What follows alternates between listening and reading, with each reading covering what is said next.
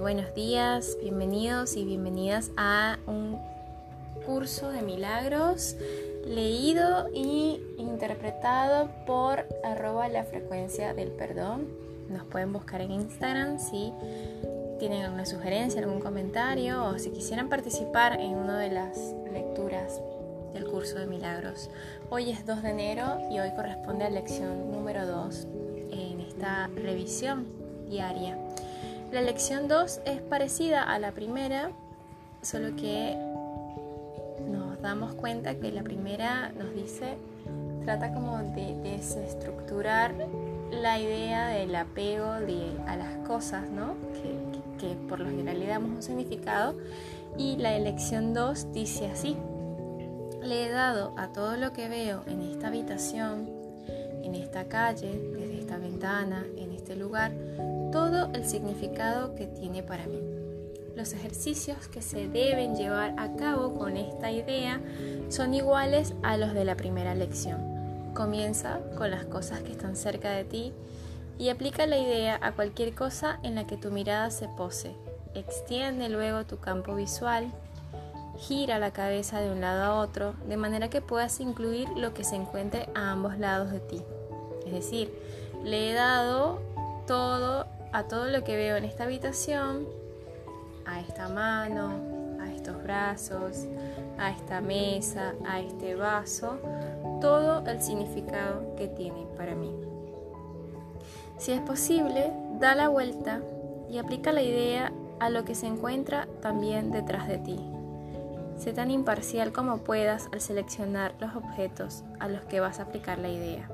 No te concentres en nada en particular, ni trates de incluir todo lo que veas en una zona determinada, ya que eso causaría tensión. A veces tenemos objetos que, a los que apreciamos más que otros. Por ejemplo, si yo miro el árbol que está en mi vereda, yo puedo decir, le he dado todo el significado a ese árbol. Le he dado a ese árbol todo el significado que tiene para mí.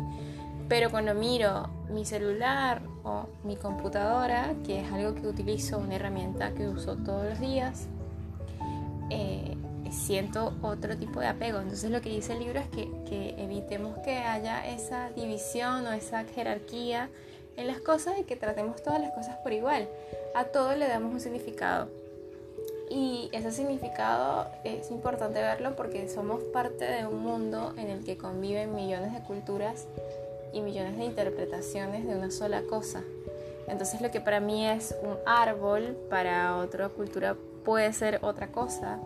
O lo que para mí es una computadora, por ejemplo, en, una zona aislada donde conviven más con la naturaleza, le darían en lugar de darle más importancia a un árbol o más significado, de, perdón, a una computadora, le darían más significado al árbol, que es lo contrario a lo que pasa a los que somos de Occidente. Entonces, precisamente eso es lo que dice el curso, ¿no?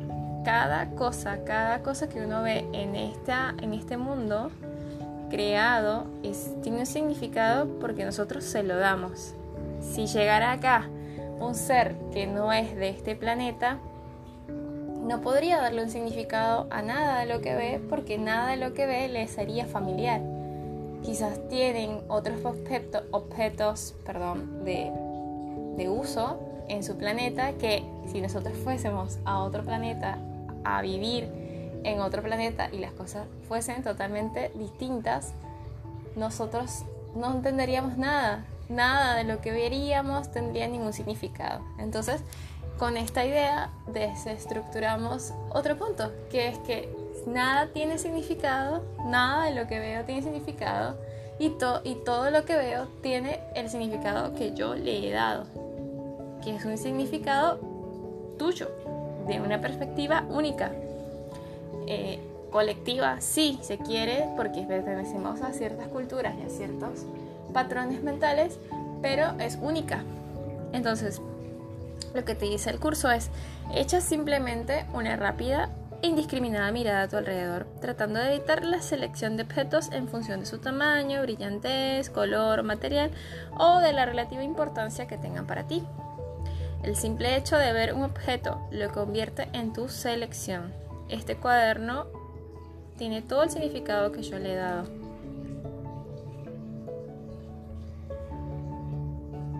le he dado todo a este cuaderno, todo el significado que tiene para mí.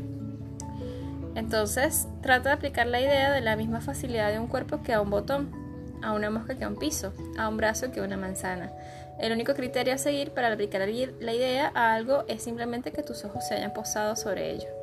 No tratas de incluir nada en particular, pero asegúrate de no excluir nada deliberadamente. Esto se puede hacer por un minuto. De hecho, lo ideal es hacerlo por un minuto. Y eh, bueno, este tratar de no tener ningún tipo de jerarquía. Yo creo que el ejercicio de pensarse que uno está en un lugar que no, en un mundo que no es suyo, puede servir en estas primeras lecciones para desestructurar y creer que y hacer el ejercicio como corresponde, ¿no? No, le he dado a esta ventana todo el significado que tiene para mí, pero realmente no significa nada. Bueno, eso es todo por hoy. Esa es la lección número 2 del curso de milagros y espero que la disfruten y la puedan poner en práctica. Eh, sobre todo cuando sientan que hay algo que les pertenece, algo que significa o que tiene algún tipo de valor especial.